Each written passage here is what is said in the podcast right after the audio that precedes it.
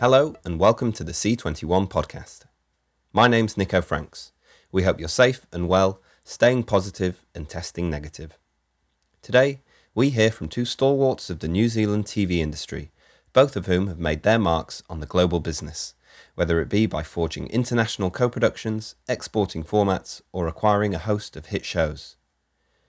Andrew Shaw, the TVNZ veteran who left the broadcaster last year, and Philly De Lacy, CEO of Banijay owned scripted and unscripted producer Screentime New Zealand, give us their thoughts on the country's booming audiovisual industry, which is fast becoming the go to destination to get a new show made without the need to social distance, from Lord of the Rings to RuPaul's Drag Race.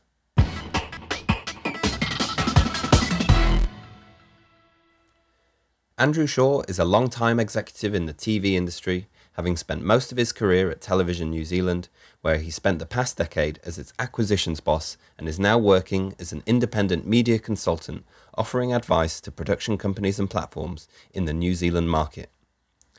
Andrew was also the Deputy Director of Content at TVNZ and has held roles on pretty much all sides of the TV business, including on screen, having began his career in the late 1970s as a children's television host.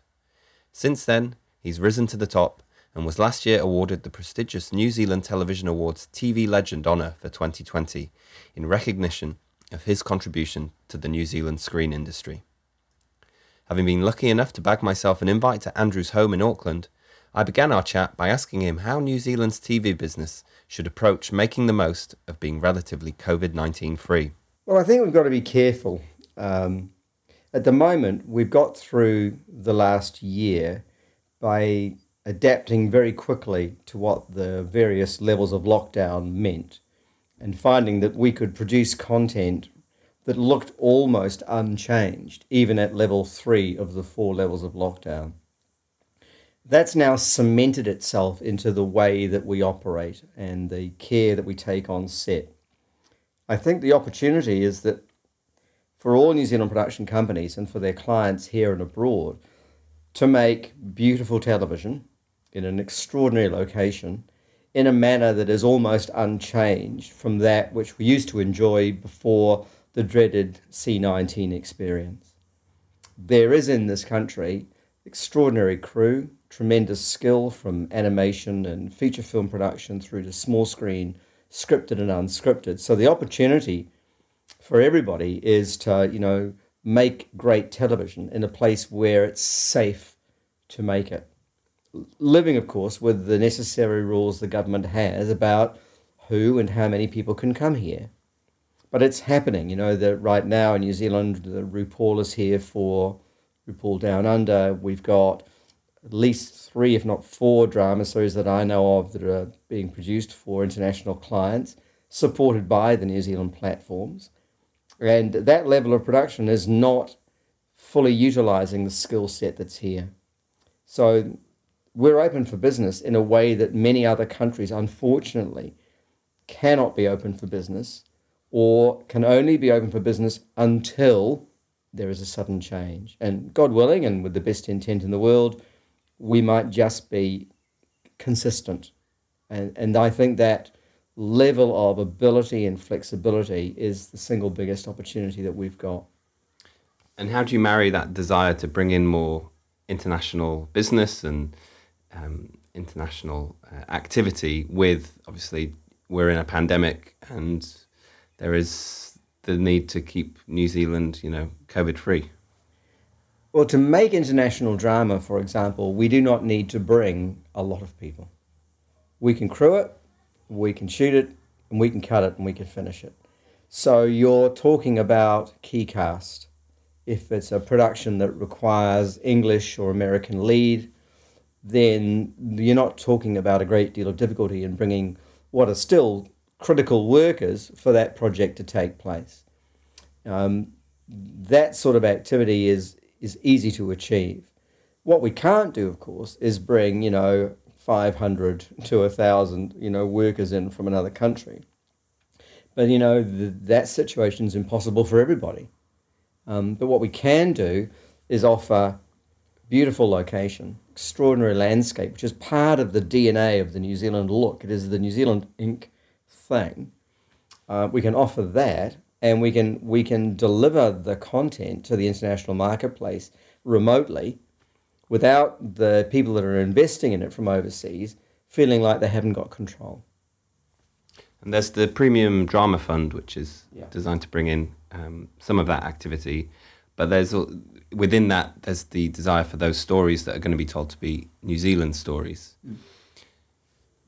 In terms of a, a New Zealand kind of identity in, in, in drama, obviously we know certain countries have a brand, Nordic Noir, Yeah. for example.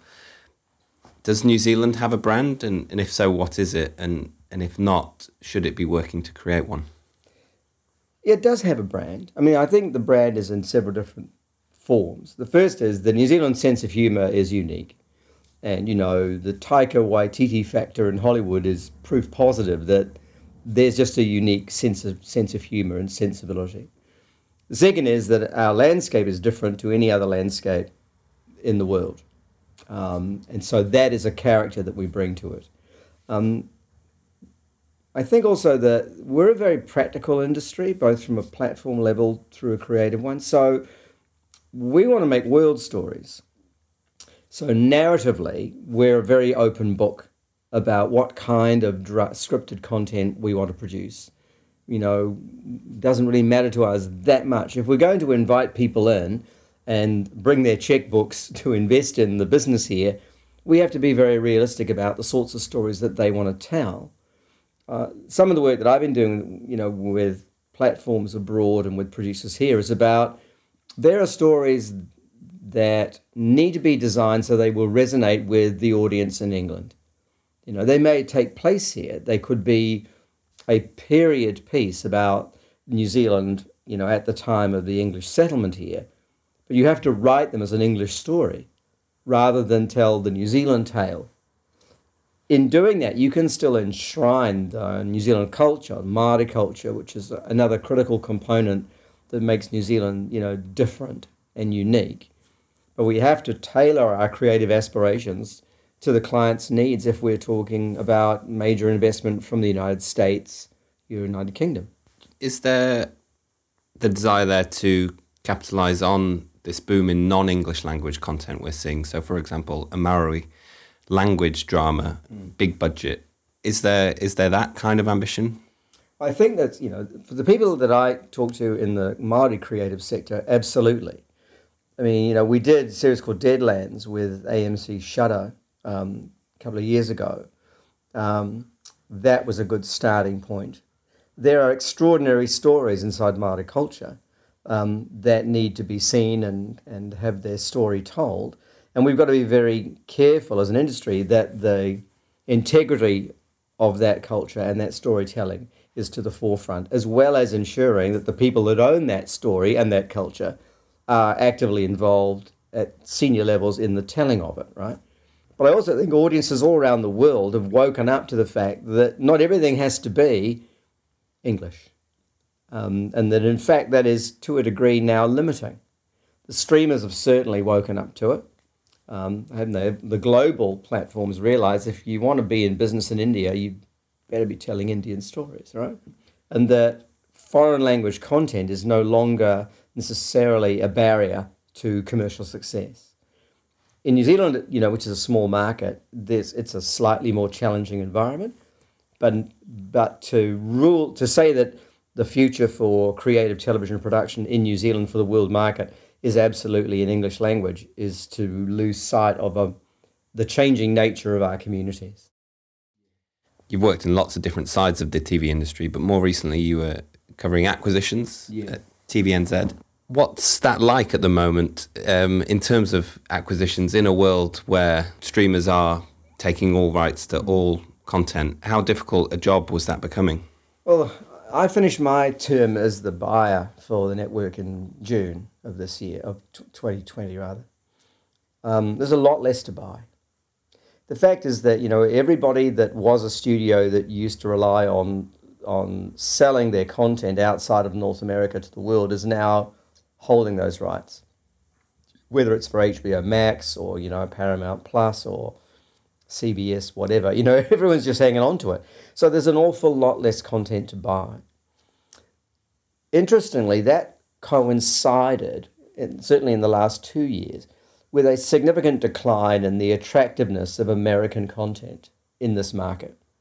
You could not get the ratings delivery that you used to get from American crime drama, American social drama, and American sitcom.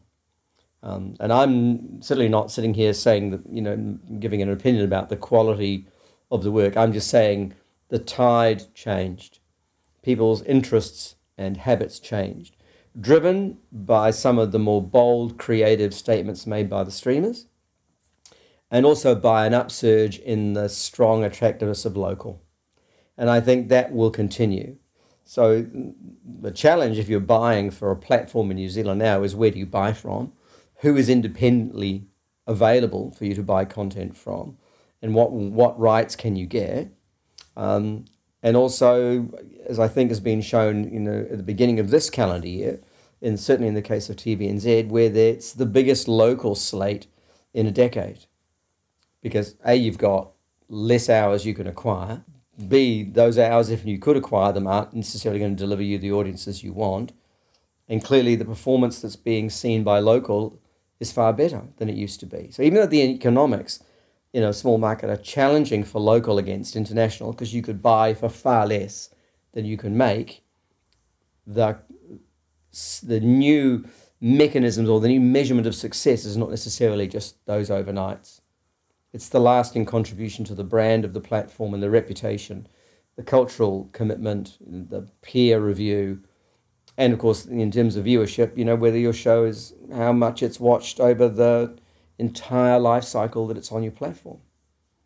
So all change. I, you know, I would not want to be buying for a channel that relied for 100% of its business on acquired content. That'd be that'd be pretty tough now. A lot of the places you did that acquiring of content was it involved traveling to various markets and mm. things like that. Obviously, during the pandemic, that hasn't been possible.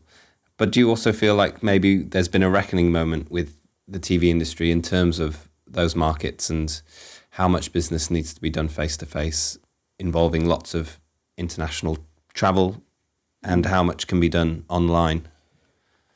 Yeah, I mean, I I'll be honest. I mean, it was a joy, and you know, we, we lived in an, a, um, an ecosystem that put enormous enormous amount of, of emphasis on the personal relationship, knowing your client, knowing the distributor, understanding each other's business.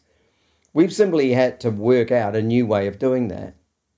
And so it's never going to go back. At, on one level, as soon as the senior accountants in anybody's business saw that the numbers didn't look all that different, yet you weren't having to spend all that money, that wasn't going to happen again, right? So that delta was was always going to land. Uh, and also, I think that once the market um, organizers realized they had to go digital, um, that was really a signal that we were probably never going back. Um, and now more and more distributors are organizing their own digital festivals um, in order to reach their clients. I think we're looking at a, a, a seismic shift in the way that those relationships are created and maintained. And I certainly, from the safety and you know, solid, solitary nature of New Zealand, think it will be years. Um, and until people like you and I feel comfortable and confident that it's safe to wander into a convention centre with 5,000, 10,000 people from all over the world, regardless of how important we think our jobs are, would you really want to do it? And would you want to put your staff in that situation? You know, it would take a brave manager today to say you have to go to a market where there are 12,000 attendees. I, I, just I can't see it. I, nothing's happened in our lives that is as big as the impact of COVID 19 on the world. We're just going to have to change, change and adapt. I've received a lot of pitches in my life, you know, because as well as running acquisitions, I would run commissioning for a long time. Um, it's the body of work that matters most. You know, does the idea excite me? Do I think it will attract an audience? Do I believe that the people that are proposing it can deliver it? And is it affordable, right? I mean, those are the fundamentals. Now, you can sit in a room as a producer and, and just tell me, you know, absolutely, Andrew, you know, and I can I can choose to believe you or not. Whether you're in the room or not, actually, fat rat's ass difference to me. It's the body of work, it's the quality of the writing in the case of scripted or the construction of the argument if it's if it's non non scripted. And so I think that that we can work around that. Could we potentially be on the verge of a boom in unscripted content, given the challenges that face scripted content in a pandemic? Well, there's a number of people already saying that there is one, because first of all, it's the easiest format to repurpose. You know, so people have gone back into their own library of what we call blue and red light chasing shows or whatever. Um, it's certainly the easiest to produce. It's easier to produce than drama, obviously. Documentary and factual content. Um, reality is almost as hard to produce, high end reality, as it is to produce drama, because effectively it is drama, it just doesn't involve actors. Um, so there is going to be, you know, a continued upsurge, I think, in, in that side of the business, um, because the ease of the ease of execution you know that your crew sizes are so much smaller. The difficulty is that um, it's hard to do travel. It's hard to do you know big budget, big travel series. I mean, here in New Zealand, you know, TVNZ is doing travel guides, which is a very successful Australian format. But you know, it's travel guides New Zealand. It's only going to be inside the bubble. So what we can't do as an industry is do the big story you know, the history of Southeast Asia cannot be told without putting your your crew at risk, effectively, right? Um, and I'm not sure border authorities all over the world want, you know, a very interesting crew of documentary makers turning up at the border, you know. Uh, so those things will be limiting.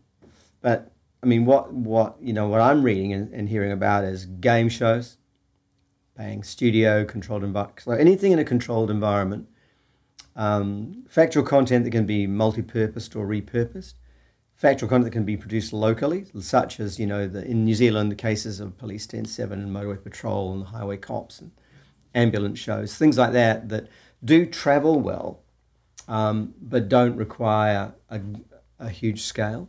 Those things will be attractive to platformers because they're easy to place.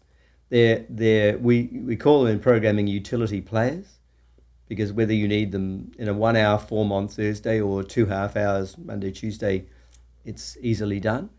And the New Zealand industry is, is you know, possibly the most cost effective in the world at making those, those sorts of things. You know, and so there's an opportunity there. And I think it's happening in most markets as well. There is a great deal of shows being made here. So Netflix is doing Cowboy Bebop, Amazon obviously doing the Lord of the Rings series. Mm. Apple's doing a, a show with um, Joseph Gordon-Levitt. Do you think it's a matter of time until those streaming services start to commission New Zealand stories, or do you think more pressure needs to be put on them to do so? Uh, I don't think pressure does anything except creates resentment. Uh, look at the situations happening in, in, Australia between the Australian government um, and Facebook. Um, the fact is that those big organisations see the advantages of shooting here. The market of New Zealand is small, therefore, it's more of a challenge to convince a streamer that a New Zealand story is critical to their business, right? And I can see them thinking South America, Spanish language, or you know, Indian content, big markets where there's big opportunity to get more local uh, audiences to join the platform. It's a stronger argument than you know, they've got significant penetration in New Zealand, most of the streamers. So, what is the cost benefit analysis of doing a New Zealand show? We would love them to open their minds to, to what, not only what value those New Zealand stories bring to their businesses here, but to the world. You know, that our stories will travel and have meaning and merit to people in all parts of the world and so the contribution to the ecosystem is greater than there's only 5 million people in New Zealand, so why would I do a New Zealand drama or a New Zealand documentary series? It's simply that there are bloody good people here with extremely good ideas and tremendous capability. And it just is going to take a cup of coffee and a conversation um, and a bit of, you know, good timing. So they, again, it's, but I understand why, you know, it's harder than bigger markets. It's always been the case in New Zealand that, you know, you have to ski uphill a long way to get international investment. And you got your first break in TV, in children's TV. Yeah. If you were starting out again today, which area of TV would you uh, be looking to work in, and and in what side of it? Well, I never tried to carve out a career. So I never had any idea what the next job would be. Um, my first foray into the business was on screen. I learned so much about how it was made, who did what, how it was constructed. If you know, if you could turn back the clock and I was starting again, I'd probably do the same thing.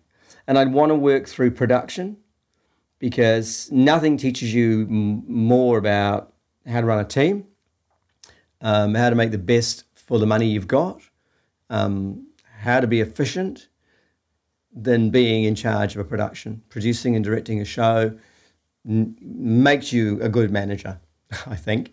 And, and I think because creative people are always thinking about their audience, ultimately it makes you a great platform executive because a healthy respect for the audiences that you serve, you know, should be the thing you wake up first thing in the morning thinking about. I'm I'm I'm not a great believer in career plans. The people that have walked into my life, you know, in during interviews, for example, job interviews, and, and answered the question, "Where do you want to be in five years?" with some grand plan, are unlikely to be people that I ever hired, because the only answer is, "I just want to be successful at this." And if you are successful at the thing you're doing today, then people will see that ability and you'll be invited to do something else.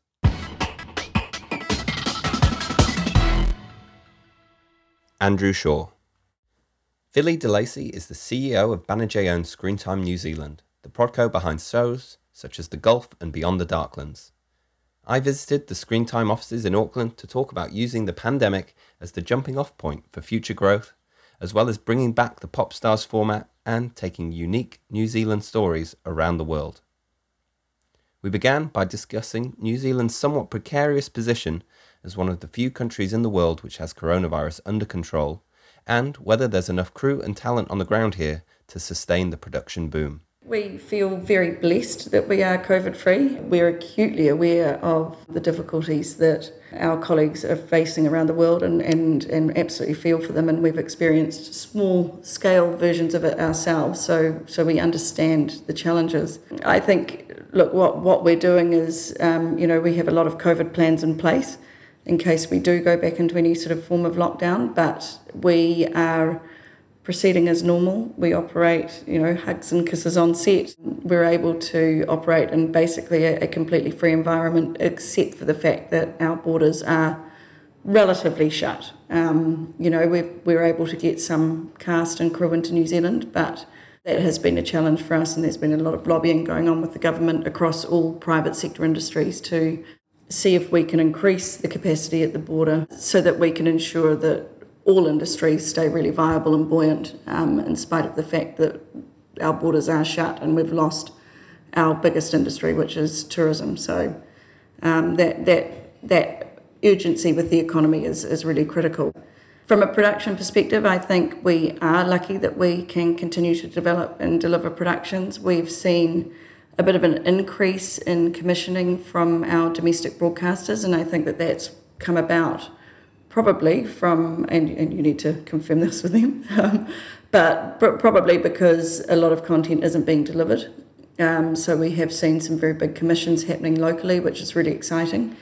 Um, and we've been collaborating a lot with colleagues overseas, both within the Banijay Group and outside the Banijay Group, to film particularly drama in New Zealand because um, we can operate our productions well and on budget and without restrictions. And without bringing too many people into the country. So economically for the country, it's quite viable if you're only bringing in, you know, one or two or three or four people for a five to ten million dollar production. Um, it's it's very little cost per dollar coming into the country. So um, I've spent a lot of time through, particularly the two lockdowns we had, talking to colleagues overseas and, and looking at what projects we could do here. Um, we lost a few projects because they were critical that we could get some people into the country, um, and we couldn't at the time. But that was at the sort of the very early stages of of COVID, and, and no one kind of really knew what what was going on. Um, but we've um, had five co-productions actually, all running almost back to back, um, that are the result of COVID with um, our Canadian colleagues um, Incendo, who produce a number of um, romantic comedies, and they asked us during the first lockdown last year if we would take on a couple with them, and they've been great collaborations. Actually, they've been a lot of fun. I think producing romantic comedies when we had just come out of lockdown was really nice for all the crew um, to kind of go into something that was just beautiful and roses and, and chocolate box and it made everybody feel really good. So it's been a fantastic collaboration um, and you know and that's that may lead of course to further ventures um, down the track. We've also produced the Gulf um, which is an eight part drama series with for zdf um, and TV3 in New Zealand, um, and with Banijay Rights as our distribution partner, which has also been fantastic because we're delivering pretty much on time. Um, we're absolutely thrilled with the series, and, and I think Banijay are really excited that that's going out to the market sort of now at the time when not so much other content is being delivered. So we hope that it will also perform particularly well in the international market space. For sure, yeah, it's going to be interesting at events like the London screenings that are coming up. How much exactly is going to be new from from the slates? Yeah, and look, well, I, I, don't know because I, I, mean, people have been really resourceful and actually talking to our colleagues in the Banijay group. You know, they, there's incredible ways that people are managing to get around COVID and still produce really high quality fantastic content. And I think, you know, that's what we are. We're producers, we're creatives, we're resourceful. Um, that's what we do. So so COVID's not going to stop anyone in our industry, but but you know, but it has been a massive hindrance, of course, to everybody. Yeah, problem solving is, is part of the job. Is there an expectation that more and more international productions will be coming over? And if so, what strain is that putting on on the, the kind of resources here in terms whether it be off-screen talent behind the scenes and also on screen? Um, look, I really hope that more and more production content will come to New Zealand, and I th- and I hope that more of our own content will be bought from offshore partners. Um, we're upskilling people; people are getting promoted, getting new opportunities, which is great. And I think we've got to be also careful that when you know a few of the big production companies go, that productions go like Avatar or Lord of the Rings, that there isn't a gap left behind. So I would love to see more and more more content coming to New Zealand and being produced here. I mean, we have you know the highest quality crew and cast, and we've got all these amazing locations around New Zealand that represent everything geographically around the world. Um, and you know, and we're we're totally film friendly. So you know, I, I would think at the moment it would seem to me that getting dramas particularly going is, is easiest and even some factual shows if there's limited casts that need to come in but obviously if there's a reality series where you need to bring 20 cast into new zealand that might be more challenging but um, you know there's some real opportunities here and i think there's an opportunity for our industry to grow at the moment and we should be taking advantage of that and, and encouraging people to come into the industry um, because there's brilliant opportunity to be trained under the wings of you know fantastic people and so, Pop Stars is uh, one of your current productions. So, tell me a bit about how that has been brought back and how it differs from the, the original. It's been a show that's been obviously on our radar forever. Its home is in New Zealand. It's originated in New Zealand and it's been such a success around the world. Um, and it's only been off here for three years, but it just felt like, I think, in this environment, the timing's right that a show that encourages and mentors talent and is collaborative. Um, it felt like the right time to bring it back. Um, and I think what's really exciting for us is that the evolution of the format is changing. The music industry's changed out of sight since the original Pop Stars started. Um, and so there's been an opportunity for us to actually kind of redevelop the format to some degree to kind of really bring it up to date to make it suit New Zealand and the New Zealand psyche as well. It's not a show where you just go, yeah, you're in, you're out It's a show where you go, yeah, you're in, and now what can we do with you? And now how can we help you? And how exactly has it been tweaked to kind of reflect the rise of streaming, for example, with, with music? Well, I think what we're looking at is um, we've ended up not going with a record label. Um, we have found that we're working with some smaller indie companies, um, and we've found that the appeal to um, the talent coming into the show has actually really been the opportunity to work with the mentors that we bring into the show, and they see that as a huge opportunity for them. We're also doing 24 episodes, which has never been done before, so developing the format to to sustain that length of television has been really interesting. It's been really fun.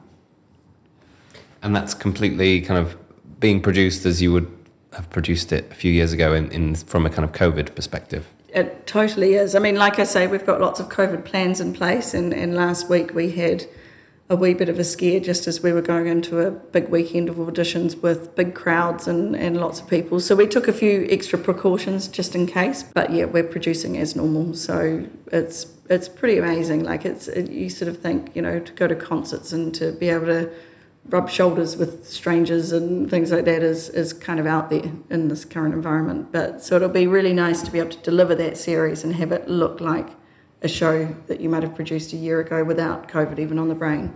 So there's a premium drama fund, um, 50 million Kiwi dollars. In terms of how you're looking to tap into that, are you developing projects specifically with that in mind? Um, absolutely. I mean, we've we've got we've always got a number of projects in development, and we um, you know, we were aware that this was coming through. I think the good thing is is that the fund goes over two years. Um, and so the ability to kind of tap into it once your project is ready, I think is is great because I think um, there's a lot of requirements within the fund um, over and above what you might normally put together for a um, a normal project, a normal co-production or international production. Um, but it, it's actually it's look it's really fantastic and i think it's come at the right time because i think you know there's been a flurry of activity in our industry which a lot of it's also come about because we had those two lockdowns projects got delayed so you know everything kind of got shoved into a, a bunch at the end of um, i think it was july last year um, and so I think at some stage there's going to be a bit of a drop off. So the fact that this fund is coming through and it can keep the production industry really buoyant um, and you know, and it, and what it is doing, which is exactly what I think our industry needs, is tapping into the international marketplace. Um, and I think that it's it's helping to push producers to really look outside New Zealand for where finance comes from, and to really start to build those relationships. And a key part of that fund is to get New Zealand stories told on screens around the world. Exactly. So, what are you doing in terms of development and and looking for, for, for local stories at a time when it does feel like there is a, a, massive demand for local stories internationally? Well, I think that's the thing. And look, this has been a big focus of my business model for the last probably at least five, if not five years or so, um, if not longer. Is you know, I'm acutely aware that our industry is not particularly self-sustainable if, if you're looking just at local productions for Kiwis because we've got a population of 5 million people, we've got a limited advertising revenue for the channels. Um, and so, and we've got a lot of producers with a lot of great stories to tell. And so, the you know the funds that are, available lo- locally are a limited resource. And I think that for us to grow as businesses and us to grow as producers and as an industry, we need to look outside. Um, and and I've actually been really thrilled that like for the last two or three years. I think now over 50% of Screentime's revenue has been from international sources. That's from putting together co productions and, and international productions and pitching to international broadcasters. And, and that's allowing us to grow as a business. It's allowing us to tap into offshore thinking. Um, we've got, you know, obviously we're very lucky that we are part of the Banijay group because that allows us access to a lot of information and a lot of other producers who we can collaborate with quite easily. I think as an industry, you know, we've got great stories to tell. And I think that the international market has changed and that they are more interested in stories from different places. You know, the Gulf is a case in point where ZDF were just like, we want escapism and we want, you know, we want crime in the wilderness and crime on Waiheke and in the beauty. And, and you know, and they've absolutely loved the series that we've produced for them. And it's all set in New Zealand, all Kiwi cast Kiwi stories, but the stories resonate. You know, there, there's there's themes that every person around the world will understand and tap into. So there's no reason why we can't create our stories and have them perform and sell well in other places. But we've got to, you know, we've got to grow as an industry to do that and really promote ourselves. And I mean, I watch content from everywhere around the world. Good content's good content. So I think I think there is a much more of an openness amongst broadcasters around the world at the moment than I think there ever has been. Philly de Lacey. That's all for this episode. There'll be more from the podcast tomorrow, but in the meantime, stay safe and stay up to date with all the latest developments by following C21 online, on mobile, and on social media. Thanks for listening.